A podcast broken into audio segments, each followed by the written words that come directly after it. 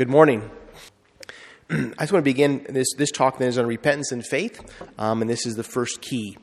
And so um, I want to read a little, a little a, um, testimony from Betty. This is in, in the, your, uh, um, your, your guidebooks also, or your, um, um, yeah, these little, the, green, blue one or the, uh, or the brown one. And this is uh, just her, her testimony. Driving home from the final day of the Unbound Freedom in Christ conference, I noticed an amazing and unprecedented thing. I could look at the Christmas lights festooning our downtown without any without that all too familiar weight of dread and resentment building in the pit of my stomach. The truth is, it had been years since I looked at the approaching holidays with any feeling remotely resembling joy or anticipation. Was it just a lousy? Was I just a lousy Christian? Or was it the more sinister truth? My mother-in-law was coming to town. It never, it never failed each holiday season, my mother in law descended on our family with her dark entourage of accusation, anger, and vitriol. And her dark entourage would then call forth from me a host of other party crashers resentment, guilt, and fear. When I looked at these cheerful Christmas lights, I waited for the familiar sensations of nausea, dread, and anger to rise, like bile in my throat. But those sensations were, gone, simply gone. I tried to prod them a little by remembering the last time my mother in law visited and had stormed out of the house. The memories were vague and the anger gone. Praise God. I'd been released. This year would be different. At the conference, I had come forward for prayer multiple times and had miraculously forgiven my mother in law. I had decided that I wanted Jesus more than I wanted my old grudges. That day, I renounced my old enemies, resentment, anger, worry, and dread. Our Lord, in His mercy, replaced this garbage with something precious understanding. Now I knew that my mother in law, apart from the grace of God, would never change. She will always look for rejection and lash out. My husband and I must change how we interact with her.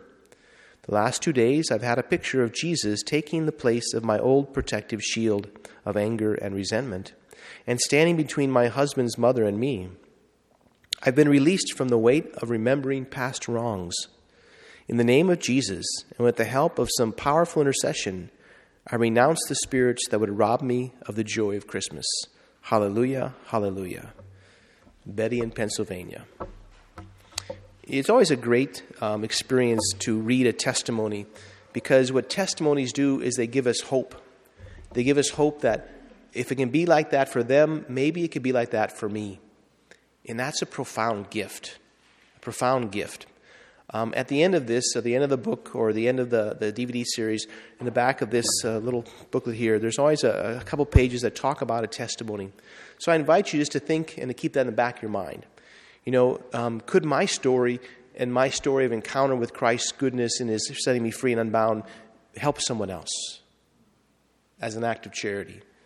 But really it's an act of, of, of, of, proclaiming God's glory. And He deserves to be glorified. You see, whatever happens to you, good, uh, is something that God has done in your life. And He deserves to be glorified. So we don't have to keep it to ourselves. You know, it's okay to share it. It's okay to tell people what God has done in our life. What a beautiful gift. That's what this testimony was. And if you experience the hope that came from that and like the wow, maybe that can be for me, that's the beautiful thing. That's the whole truth. And then realize that you too um, will very likely have something to share. If not this weekend, maybe next year, maybe the year after. Maybe you think back, you remember something, and realize that God had done something beautiful in your life. Okay, first mini conference there. Um, repentance in the beginning is the repentance is the beginning of faith. You know, we heard kind of Neal kind of give the he's the expert really, even though he says he isn't, he really is. Um, and but he does it so cleanly and so purely. I'm going to stumble through his outline and do the best I can to help you kind of hear it again and hear a little more of it. Um, the first words, as he said, with Jesus' public ministry in Mark's Gospel, chapter 1, verse 15, Jesus says, Repent and believe in the gospel. Repent and believe in the gospel. Now, we sometimes, as you said, accurate, we have a, an accurate view. Uh, we, do, we sometimes have an inaccurate view of repentance. Um, we kind of like to think of it as all this hard work I got to do, or many times I've failed, that I'm still going to confession, confessing the same things over and over again. And so it kind of like gives us a, a, a kind of almost like a, a, wall that gets put up in front of, in front of us because we see failure and regret many times, um, or even dread, looking in the expected future of failure and again. But the dictionary is kind of lacking when it talks about what repentance is. Just simply says recognizing wrongs and being sorrowful. You know, I often find that dictionaries are kind of lacking sometimes in important topics. One time I looked at the word relationship and said, I wonder what the dictionary says about what a relationship is. You know, talking about relationship with God. Well, what is it? And it says, a connection with something else.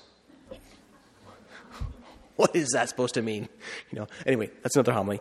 Um, so, a biblical definition for definition uh, of, for, for conversion is the word Greek word metanoia and it, literally means um, a change of mind that leads to a change of action or a change of life. A change of mind that leads to a change of action or life. You know, um, and so there's there's the, the, the deeper sense of metanoia. There's that transformation of the mind that actually flows forth into a lived reality of our life. You know, we can oftentimes think about things, but sometimes they never actually take root in our life. We can think about them for years and years and years, even decades, but never really act upon them and never actually let them become part of us. Metanoia, true conversion, repentance, is that, is that transformation that actually happens. Um, at first, it comes in, I'm going to think differently. I'm going to see this act, this thing different, like Betty, and because of Christ's grace in her life to set her free, could look at her whole situation differently, and because of that, could act differently. Was a profound example of, of that conversion. Excuse me. But Jesus meant before he came, they simply meant turning back to the law, you know, redoing things again. And it's a very radical difference. You know, Jesus does something pretty radical here in a sense. He ties these two things together repent and believe. And that's like, wow, those are really two different things. And that's why there's one key. It's not two separate keys, but there's one motion that happens. There's one thing. Uh, and I'll say it, I'll say it again, maybe several times, because that idea of turning away from something or turning away, turning, you know, if you turn, you have to turn away from something to um, something else or someone else. You know, so we turn away from this way of thinking or for this habitual sin, and we turn away and we turn to Jesus. That's the whole key of conversion is turning away from these things in my life that are not doing anything good for me and turning to someone, to Jesus. The good news is the kingdom of God, which we enter by repentance and faith in Acts 2, chapter, uh, verse 38.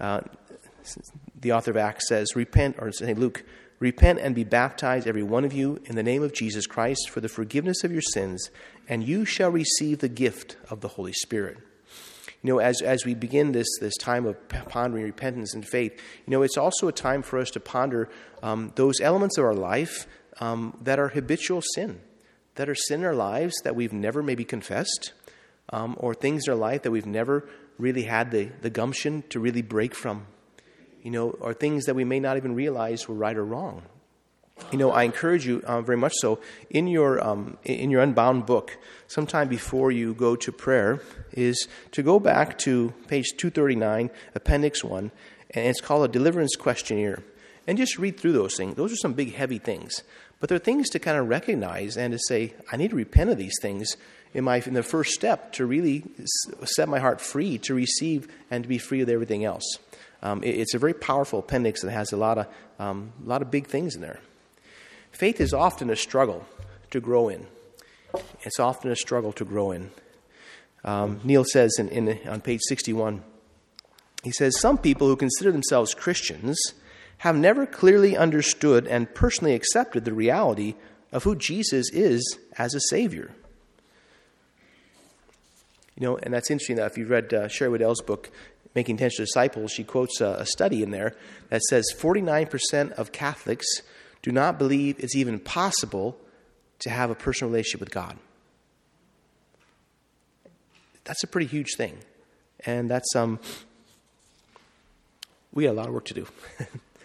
Going to church can seem empty if we lack a personal knowledge of sin and relationship with the one who saves us.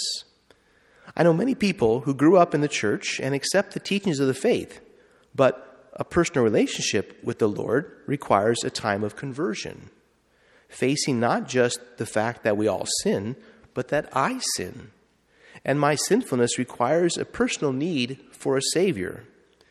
When you consider his death and resurrection, do you take it personally?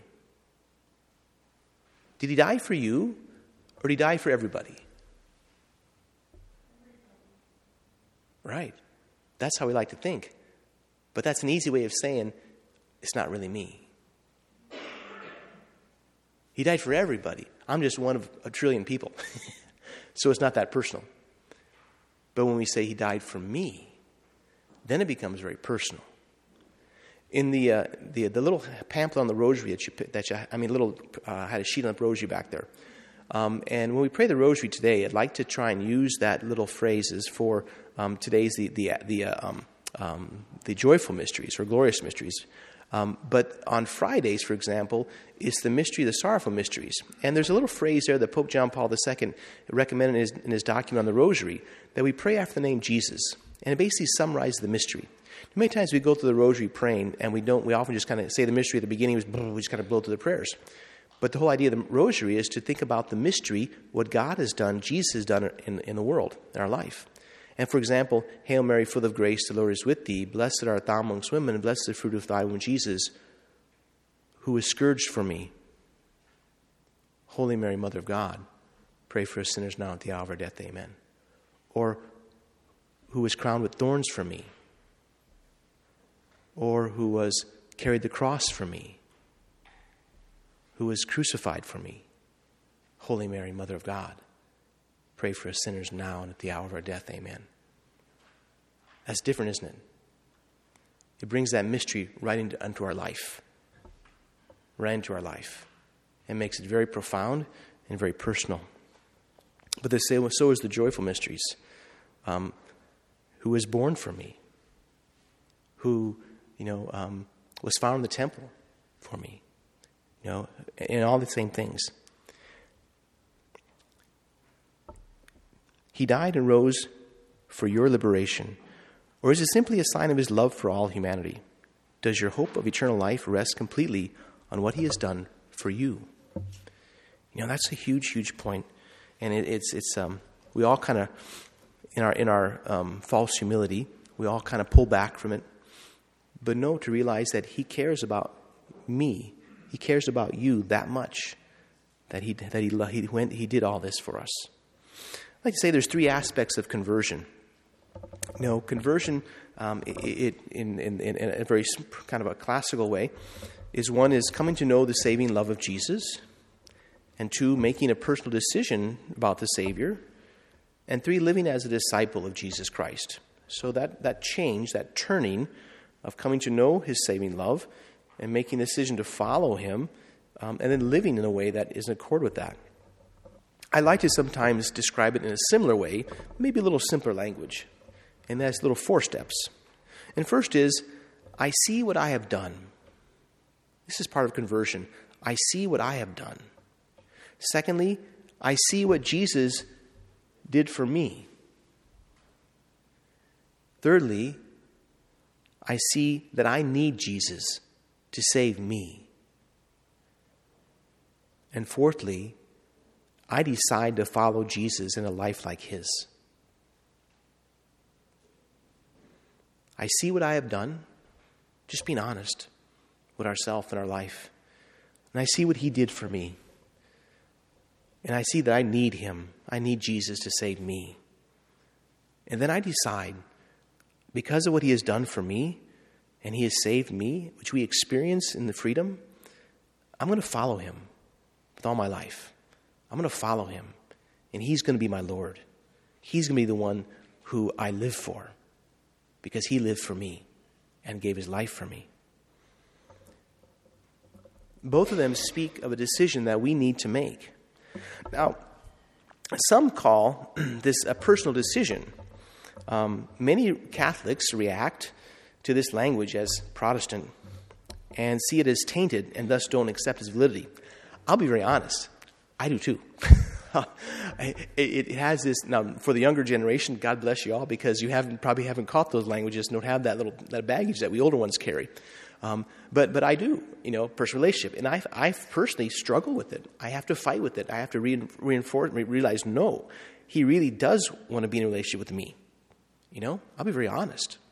Um, he really does, and I have to engage myself in that.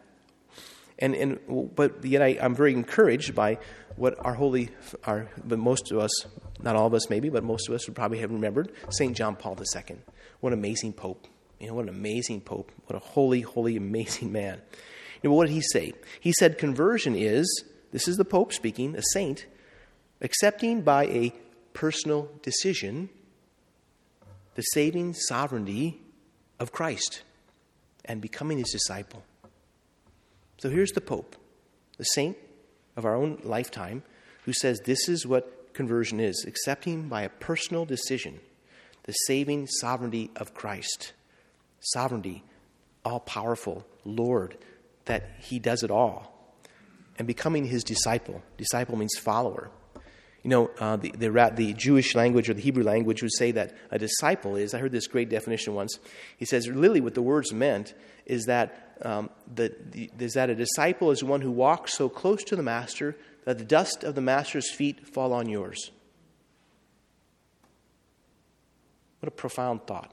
We walk so close to the master that the dust of his feet would fall on ours in the way of his life. Now, this little uh, definition reminds me of an experience I had um, at a wedding a number of years back. The photographer was not Catholic. And at the reception, the mother of the bride asked me to, to talk to her about the Mass, because she'd never really been to a Mass before. And we had a very nice conversation. She was a single mother who escaped an abusive husband. A friend told her there was always a place next to her at her church. What a great way to invite somebody to church. You know what? You're struggling, says, There's always a place next to me. I go this time, I sit over here in this part of the church, there's always a spot next to me. You're welcome to come. And so she decided to come. And so she went to her, to her, this friend's church, and she began to grow in faith and teaching her three year old daughter what was of Jesus and what was of Satan. Three year old daughter. A friend was telling her um, that she was having a really hard time, and the little girl spoke up, saying, quote, You let Satan in your heart. And the lady said, Yes, I'm struggling with that. The mother, little girl, said she taught her that we have to be both believers and followers. Now, how many are going to really say something when a little three year old says, You let Satan in your heart? Okay, what a convicting word that would be, okay? Um, so powerful, powerful one. And she was honest. She says, yeah, I'm struggling with that. Yeah. You know, but, but that beautiful phrase I love that she said, told her daughter, says, I teach her that we have to be both believers and followers. You can't just be a believer in who Jesus is, in who God is. You have to be a believer and a follower. Because that's what the, actually what the, what the Hebrew, what the gospel means when it says um, repent and believe. Okay, believe, repent and believe doesn't mean just change your life, it means follow him. Believe means not just an intellectual thing, it's a choice of our life to live our life in a way that models him. And we, I think sometimes we get caught in the fact that, well, I believe in Jesus. I believe God. He three persons, one God. Okay, I believe that. But it doesn't have any effect in our life. You know? And, and so I think what she taught her, her little girl was pretty profound and simple. We have to be both believers and followers. The Catechism of the Catholic Church says in, in paragraph number 150 faith is first of all a personal adherence. I love that word personal adherence of man to God. The thought that always pops in my mind is being a little, uh, or being maybe in a store and seeing it and being doing myself probably. Um, maybe a little toddler, maybe two years old, three years old, and they're in a store and something scares them. What do they do? They, they latch on to mom and dad's, mom's leg. You know, you ever seen that happen in ship? Like experienced others. You know, they're afraid, but they latch on. You know, they hold on to mom for dear life. Um, and, and what a beautiful thought of this is how we're supposed to live our life is a personal adherence to God that way. That we cling to God like that knowing that He will protect us, knowing that He will take care of us, knowing that He, we have nothing to fear in His presence. And what a beautiful way to think of our faith a personal adherence of man to God. At the same time, and inseparably, it is a free assent to the whole truth that God has revealed. As personal adherence to God and assent to His truth, Christian faith differs from our faith in any human person.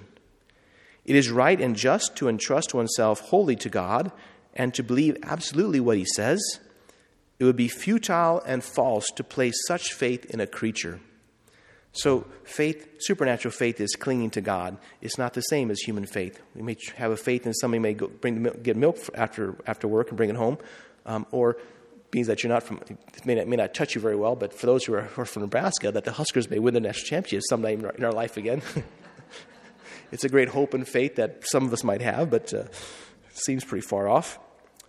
So we go on. We, we see how conversion and faith are intimately connected, almost as one step, one movement from something to someone. And there's that beautiful part from something in our life that's not, a, that's not of God, turning to Jesus completely, embracing Him. Repentance of sin, the second part really. Repentance of sin is, is a personal decision to receive, Neal says, to receive the love of Christ. And that may sound kind of odd. How does repentance mean receiving the love of Christ? Well, any sin in our life is almost always rooted in um, this, this whole idea of, of that, that we need something or that this is better for me and that uh, what I want, should, I should be able to have. You know, uh, and what, what that's saying is that those are all things of this world. Those are all pleasures or things or whatever they are of this world. And yet, what this says is there's something greater than this world. There's something greater than my desires. There's something greater than my hurt that I want to assuage by being angry at someone or being taking vengeance on someone. There's something greater and that is the love of God. There's something greater than the stuff that keeps me down, and it's the love of Jesus Christ. That's what's greater. So repentance is turning away from this to just receive his love, which is greater than anything else in this world can ever offer us. It's greater than any pleasure, it's greater than any, any possession, it's greater than anything. Because only it is eternal and life giving. The things that we think will give us pleasure and joy in this world are only momentary flashes. They last for a moment, for a time. But only the love of God, only the love of Jesus can imbue us with life, can transform our lives by receiving it. Neal says, you know, yes, sin is disobedience, but sin is really, he says, rejecting the lordship in our lives, rejecting that God is Lord, Jesus is the head, He's the Lord. You know, I owe my life to him. You know, I owe everything to him. And, and he has a right to say, and he made me out of nothing. And, have and he has a right to say, because he loves me, don't go down this path. I love you too much. Don't go down that path. Now, we, when, we, when his lordship is in our life, then we say, okay, Lord, I, I believe you. I trust you. I won't do that. And so that's where he says that sin is really rejecting his lordship, that he knows best for us and that His way is the best way, the happiest way, the most joyful way that our lives can be lived. Repenting of sin is repenting of our rejection of Jesus as Lord, of His Lordship in our lives. So it's really just saying, you know, it's really saying, no, you know what? I think I know what I want, but I realize that that's wrong. I, I know that you know what's best for me, Lord, and I want to follow you, and I want your will to be done in my life.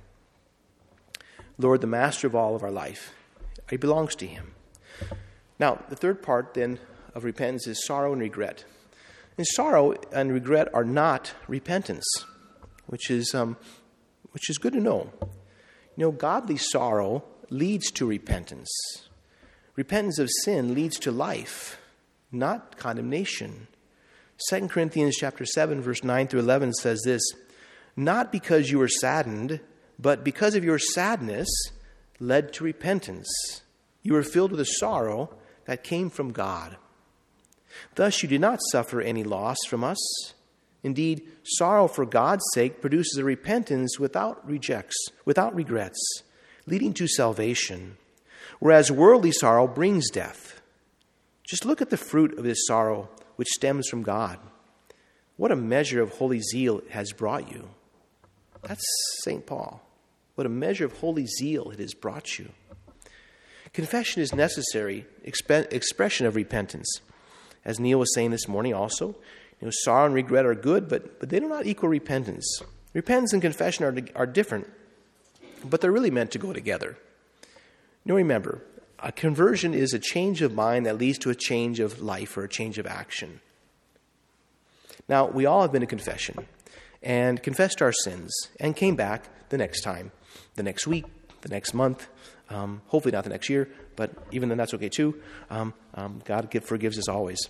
Um, we have been to confession and confessed our sins and came back and confessed the same sins the next time. And after a while, we kind of get, oh, it's always the same thing. I hear that all the time. It's always the same thing, Father, over and over. Go, well, welcome to the human race. You know, we're, that's how we all kind of are. We, we all are struggling. But confession without repentance equals and shows that there's no change of mind yet that brings about a change in action. That's why it's so different. Sorrow and regret, but true repentance are connected but different, very different. Confession begins with the conviction of the Holy Spirit as we begin to think differently about our sins. You know, we come to that point I'm done with this. I do not want this anymore in my life. You know, I'm done with it.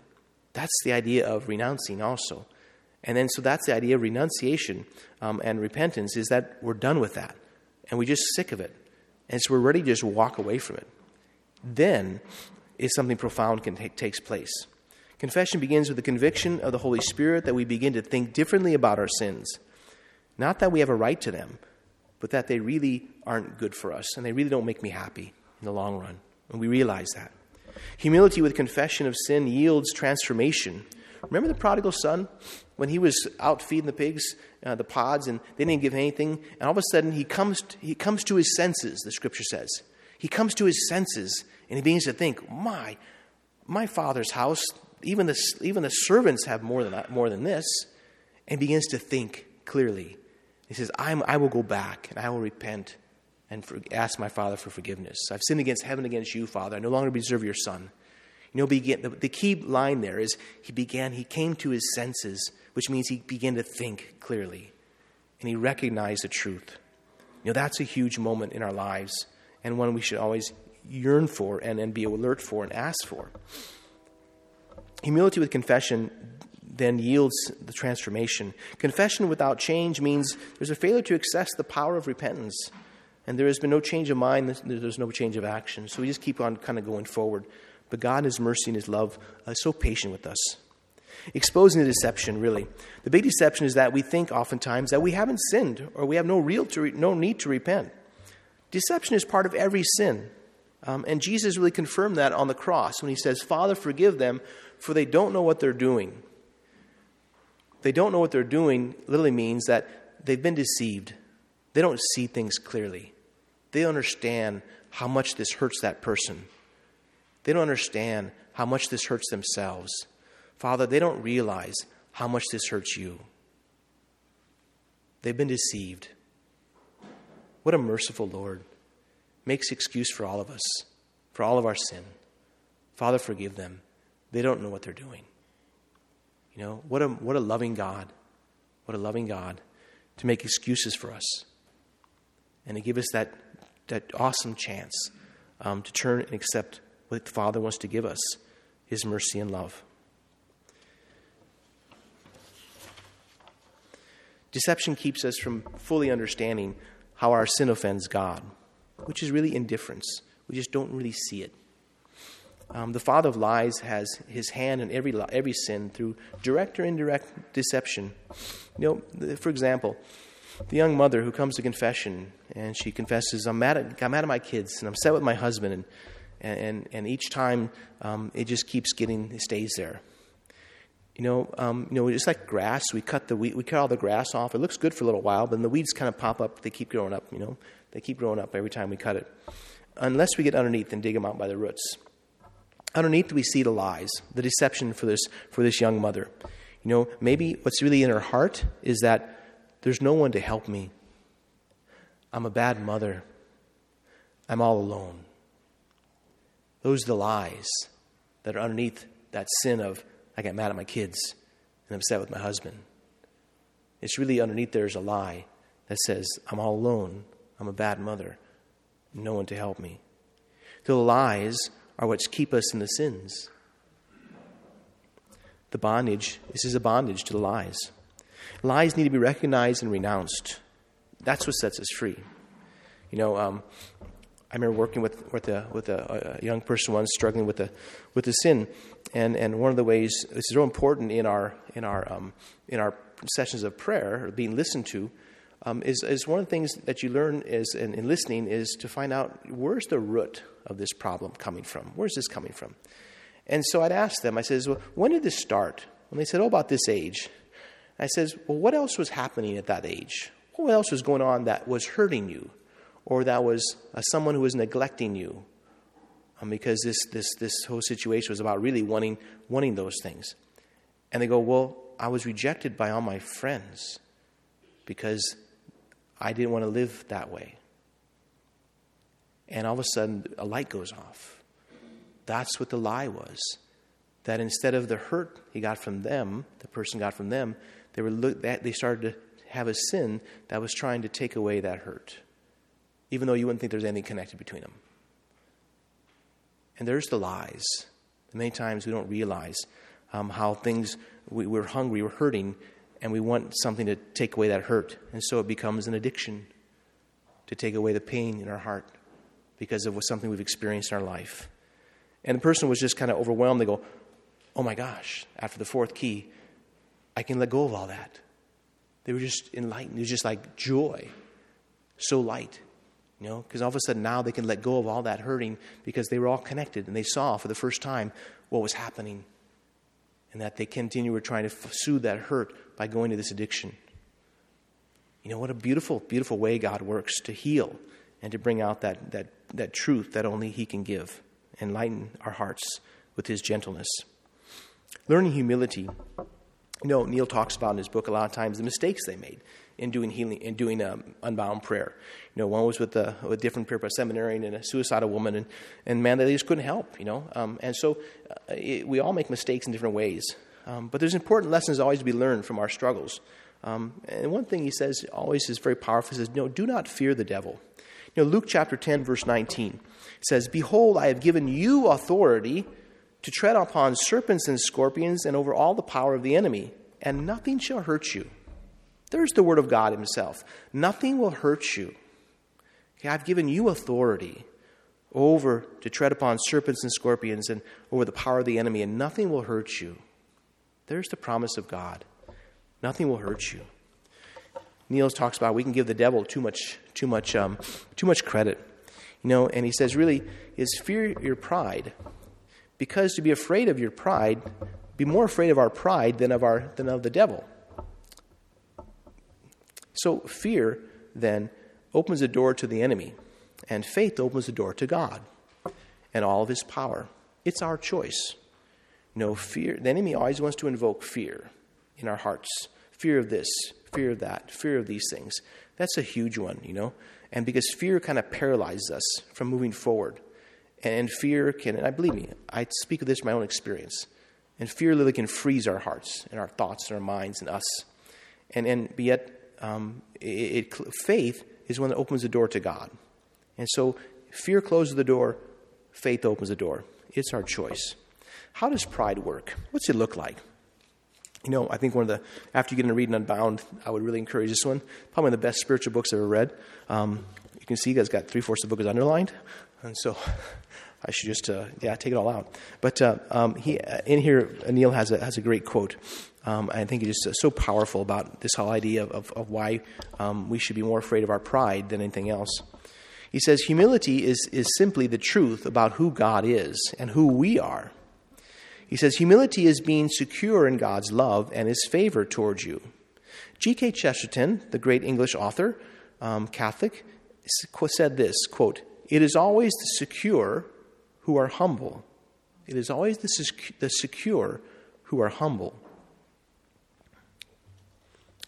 And as you think about that, you can see that's really true. Neal goes on Humility and security go together just as pride and insecurity, fear, are interwoven. Pride will lead you to believe you need to save yourself, justify yourself. I did it because this, this is why, the excuses we make about things in our life. And that pride will lead you to believe that you need to save yourself, justify yourself, and that life is fullest when you are the center. Humility recognizes you are always safe in the hands of God, and that life is most delightful when you can serve from the heart, trusting Him. The pathway of pride is a pathway to loneliness and isolation. The pathway of humility is a pathway to companionship and honor. Page 29, page 29 of Unbound Ministry Guidebook.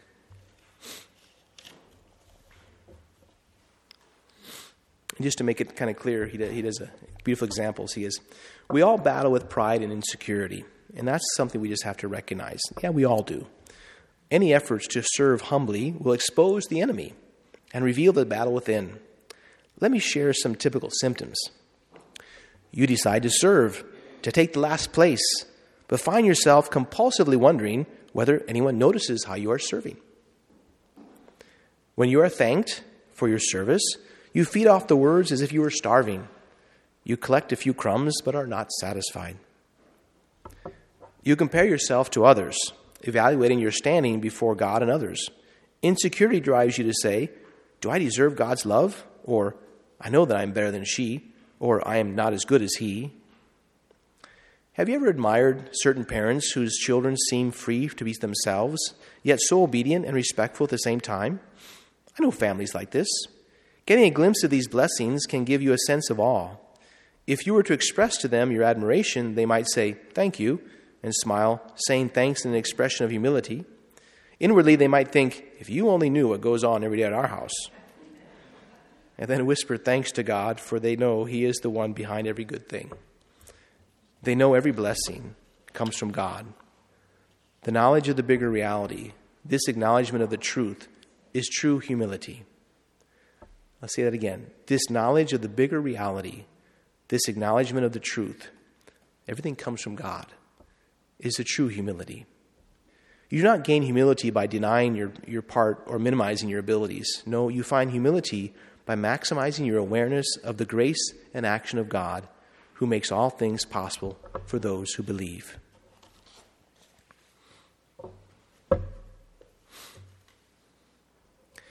We have nothing to fear if we walk in humility. God opposes the proud and gives grace to the humble. You know, Neal Gaines' forgiveness, um, our deeper healing comes many times through deliverance. It kind of breaks things open. Um, we may be held back by something.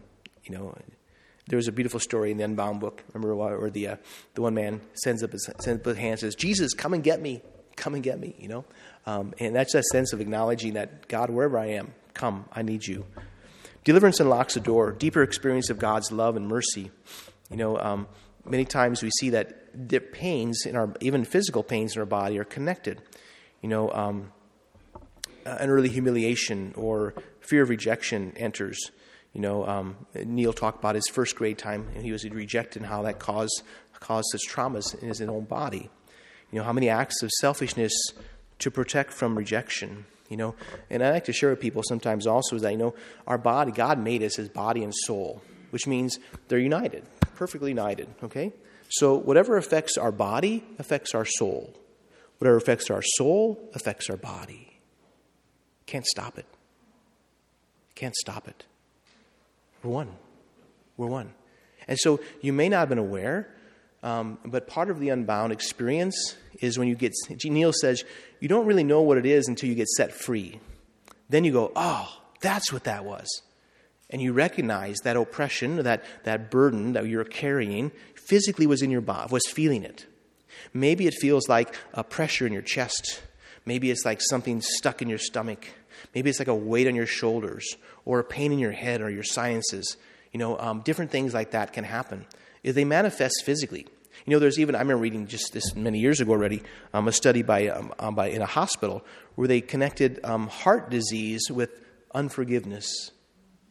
This is a scientific study. Heart disease with unforgiveness, back pain with certain things. You know, so different pains actually connected to different things we've been struggling with. You know, what an amazing reality. What is it's our body? Body and soul. You know, we're one. You know, you can't separate them. And so, this idea of being set free can have a physical effect. Very subtle, sometimes great.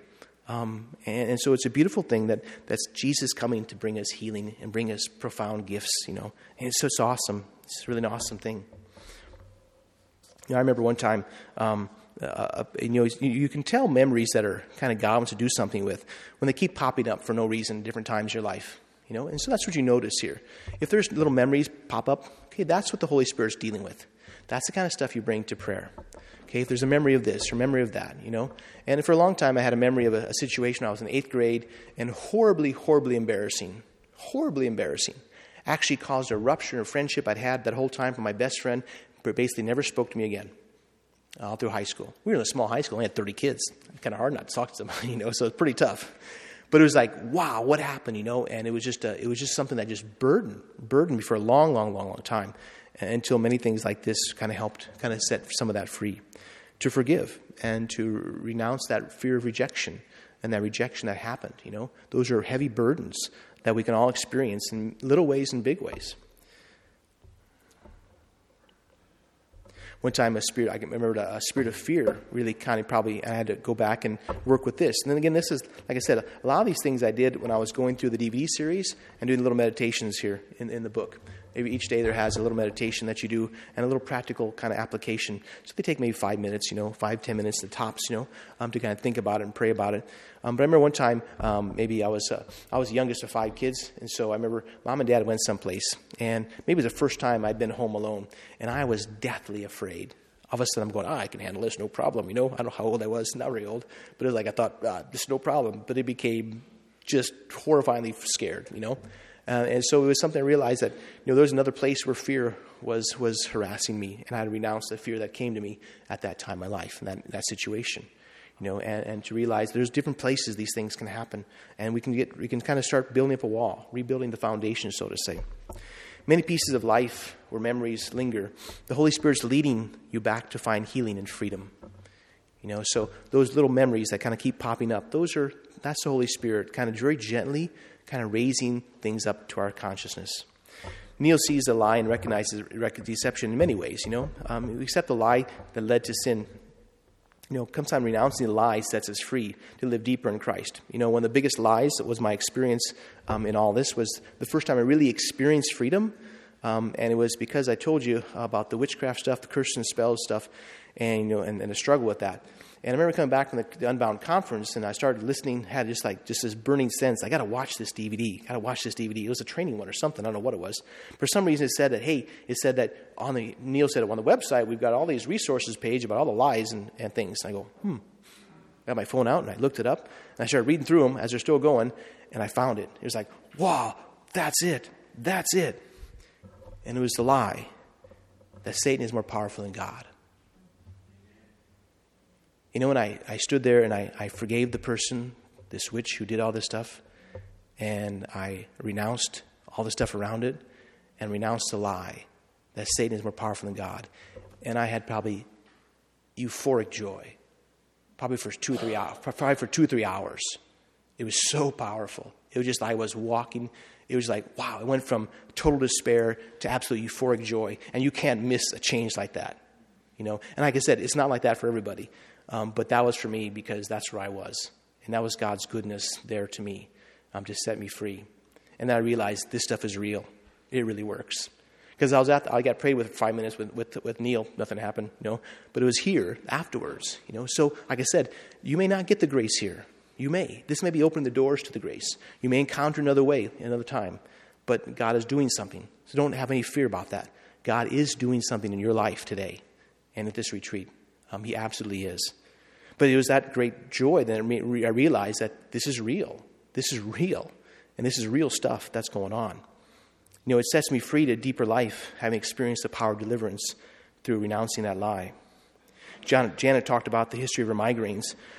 How when her mother, her mother-in-law, was had to go to the hospital because of I think it was migraine or something, that she then recognized that one person praying with her says it's fear you know, and she realized at that moment she literally broke down and sobbing from, her, from, her, from, her, from her stomach, you know, literally that it was the fear. And God had set her free then from this fear, and know she no longer had migraines. You know, she'd, every time she'd come to a conference, she'd literally have a migraine for two, two, three days, be taken out. You know, and Neal had something like that also. And so there's these powerful moments that we may not realize physiologically that there may be something back behind that. And so um, that's where we always want to ask the Holy Spirit. And in praying with someone is to kind of find out when did that start? You know, that's a question they may ask you. When did that start? What was going on in your life at that time? You know, that's a way to kind of get back to what was going on. Everything goes back. Everything goes back to something to something earlier. Usually is when it starts. Um, just like roots, they go down. That's where the plant starts. It's down below. Giving testimony is a big way of big part of healing. It's kind of why I do this. Is to remind me of the grace that God has given me it's good for me to do this because it helps me remember that God has done great things. Because we can oftentimes get caught in the busyness of life and forget about what God has done, get stuck in another track somewhere, another rut somewhere. And so it's good to come back out where the testimony comes to say that, no, God has done this. This is a great gift. And again, this gives God glory. And God deserves the glory. He deserves the glory, you know? And that's, I was at a conference not long ago, and that was the point that really stuck with me is that they said, you know what? God deserves the glory. He deserves to be glorified. And we glorify him by testimony, by telling what he has done in our life. Because he deserves it. He deserves the glory. Know the guidelines for seeking, seeking deliverance. No, avoid extremes. The devil does not cause everything. Our response is crucial. It opens the door because we are the ones in control. We take control of how we respond to different traumatic or different temptations and hurts with forgiveness. With forgiveness. That's what cuts the cord. That's what cuts the, the legal bond that the enemy has to harass us or to keep po- punching our wounds. You know, um, maybe as a, as a, you know, think about my brothers and sisters, you know, as growing up, and, and was, there's always a, a, cruel little way you like to torture your siblings, and when they've got a wound, you keep poking it. oh, oh, your shoulders hurt? Smack, you know, smack. That's kind of how sometimes it happens. Um, but you know, the enemy's like that too. You know, he sees our wound, he likes to poke it. You know, uh, stir it up. You know, and so it's just like uh, being at home fighting with your brothers and sisters. You know, they know what hurts you, and so they know where to, to, to hit you to kind of to take it to overwhelm you. You know, so yes, our response is crucial. It opens the door because we are in control. Ask God for revelation about your heart. You know, show me my heart. Um, maybe that was a meditation lately. You know, Lord, show me my heart. That's one of the ones that comes from here also. Lord, show me my heart. What does it look like? Ask God for this revelation. Show me, show me, Father, what you are doing in my life. Show me, Father, what you're doing in my life. And then just listen. Let the Lord reveal it to you. I don't know how many of you saw the, uh, the movie about um, uh, about uh, uh, Mr. Rogers with, with, Tom Hanks. Do you remember in the middle of the movie, the question he asks him, the interviewer, in the middle of the restaurant? A very powerful question. He just says, oh, I'm going to spoil it for you if you, if you haven't seen the movie. Kalia, show cheers. but, he, but he simply says, you know, that idea of, of, of, of what, is, what is the Father doing in your life? And he asks the question that's based so powerful is that, you know, take 60 seconds to um, call to mind those who have loved you in existence.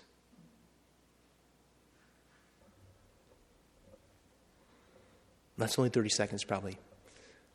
But you see how powerful that is. What a powerful question. Um, just a sense of recognizing that God has been loving you into existence through grandparents and parents and uncles and aunts and friends and neighbors and people all around, maybe good friends, mentors at work, and things from places, that God has been loving us into existence. What a powerful, powerful witness that is. You know, it's a great place to remember then that God has a plan for your life. Um, but also, as you may have, you've gone through the guidebook here, or this book here, you know, there's a great question here that is so powerful. And it says, you know, God has a plan for your life, but also says that Satan has a plan for your life. And that was the ones that really struck me. It's like, whoa, never thought of that before. God has a plan for your life, but so does Satan have a plan for your life. What is it? What is it? How's he trying to destroy your life? How's he trying to destroy you? You know, what is his plan? That's that's right. Again, I say, like I said, many of my healings came from going to the, DVD and, and, just actually doing the reflections. You know, I, re- I received many blessings. You know, um, and, and insights and healings, and simply praying through these questions each day after watching videos, uh, Neal's videos at the conference every time I listen or watch the videos, I, I, I receive something new, new insights. You know, um, I think I'll probably share the story of what, what, I, what, mine, what, I, what I learned when I asked that question too a little later, maybe another talk. So what we want to do is to seek Jesus, His truth, and His plan. Um, respond honestly, you know. Show me, Father, what are you doing in my life today? Delivery is a process. Deliverance is a process. You know, layers are revealed one at a time. You know, that's what Neal, or Matt said beginning. He says, you know what? You may not get everything, and that's okay.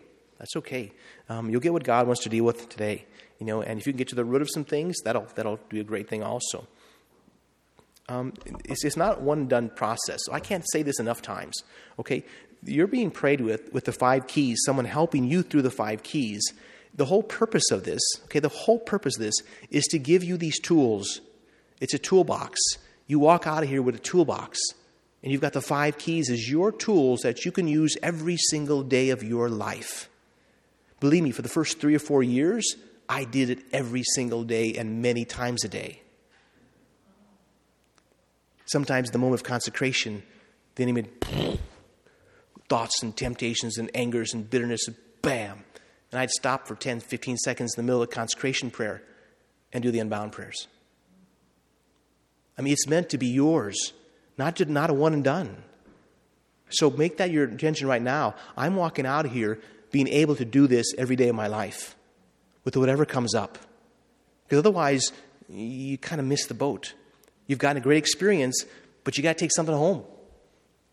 You know, take the tools with you. He's not just going to walk, he's going to help you wherever you are. He's going to come and you can live, you can, you can live these. And it's just so powerful for it. Thank him not once and thank him for what he has done and trust him for what he still wants to do. Okay? Trust God that he still wants to work in your life. Uh, believe me, I'm still struggling. You know, from all the stuff that's happened and all the stuff that I revealed about my, all my brokenness in my whole life, you know, I'm just, it's still working. It's still a work in progress. It's still going, you know, and, and that's part of our lives. You know, that's part of our lives that we don't have perfect lives. You know, we've all had different things can affect different people. Like Neal says, siblings can have two exact different relate, reactions to something. One, one it affected, one it didn't. You know, that's just where we are. Um, and so it's very, very individual. And God is very personally knowing who we are and loving us. Gratefulness for what He has done releases more. Okay, there's a huge, huge secret there. Being grateful for what God is doing opens the door to receiving more. So it's always, thank you, Lord, for giving me this. Thank you, Lord, for this. And opens the door because then we see that God is good. And if God is good, it means that He'll keep helping me. You know, and so recognizing that God is good. Saint um, Saint Faustina, Jesus in the Divine Mercy Novena, Divine Mercy Diary. You know, uh, I remember reading through it one time and just getting struck by two paragraphs where Jesus says, "You know, what hurts me the most is when people refuse to believe in my goodness." Saint John Vianney would always say, "The good God." When will we help the do? Or Philip Neri, when will we do something for the good God? You know that God is good. That was Satan's lie in the garden that God was not a good father. You know, and so being grateful. Thank Jesus for what he is doing and trust him for what is yet to come. Continue the process. Continue the process. Deliverance moves us from bondage to weakness. Now, this might sound kind of crazy, uh, as you probably read and maybe thought so too. Weakness is good because it's a place of dependence on God and to meet Jesus. So the weakness says that, Lord, I can't do it. I need you. And I'll be honest, that's probably one of the most, one the, in the last uh, two years, that was probably one of the biggest transformations in my own life was when I came to that point in the middle of the night. You know, God, I can't do this anymore. I need you. Are you real or not?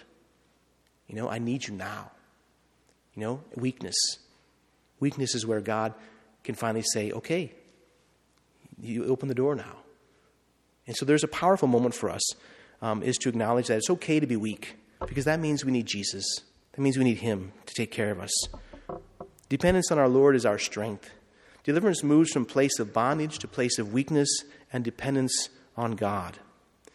There's two very powerful verses uh, we often need to keep close to us and spend quality time pondering in our Lord's presence. And Paul had some profound, profound spiritual insights. Um, and in 2 Corinthians, Jesus responded to Paul, and he says, tells Paul, after Paul was complaining about him, about the, the struggles that he had. He says, My grace is enough for you, for in weakness, power reaches perfection. That's what Jesus tells Paul. My grace is enough for you, for in weakness, power reaches perfection.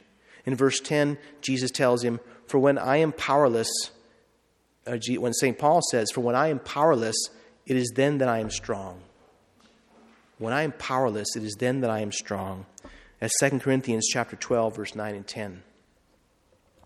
So, our view of, of, of, of group prayer, um, you know, you'll be warmly welcomed. Prayer teams know the great things that God wants to, to begin and do in your life. You know, they will listen and lead you through the keys, listening to your story. They'll help you commit or recommit your life to the Lord. Um, and be prepared to ask the Lord to reveal unrepented sins.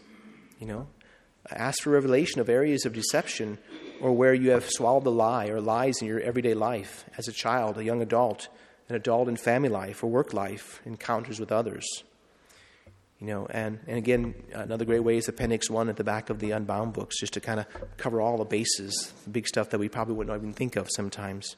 And sometimes those things are out there, we just kind of ignore them, and the enemy wants to keep them hidden. But that little list is a really pretty comprehensive list that kind of opens the doors to stuff that we probably would, or wished we wanted to forget, forget anyway. Um, so let's simply close this prayer. Lord, I ask you to send your grace upon, upon me Send your Holy Spirit to transform my heart and my life. Give me the gift of repentance that leads to life. Amen.